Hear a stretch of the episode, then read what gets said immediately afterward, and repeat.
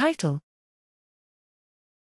Encoding and context dependent control of reward consumption within the central nucleus of the amygdala. Abstract The ability to evaluate and select a preferred option among a variety of available offers is an essential aspect of goal directed behavior. Dysregulation of this valuation process is characteristic of alcohol use disorder, with the central amygdala being implicated in persistent alcohol pursuit. However, the mechanism by which the central amygdala encodes and promotes the motivation to seek and consume alcohol remains unclear. We recorded single unit activity in male Long Evans rats as they consumed 10% ethanol or 14.2% sucrose we observed significant activity at the time of approach to alcohol or sucrose, as well as lick entrained activity during the ongoing consumption of both alcohol and sucrose.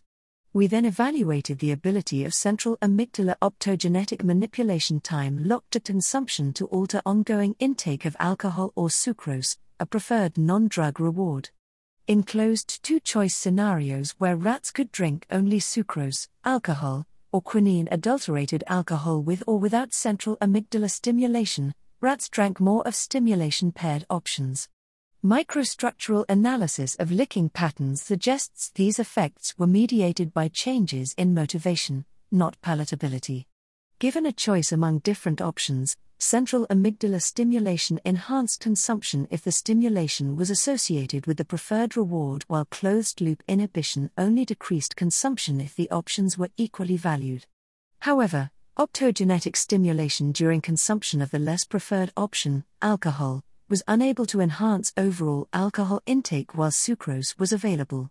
Collectively, these findings indicate that the central amygdala processes the motivational value of available offers to promote pursuit of the most preferred available option.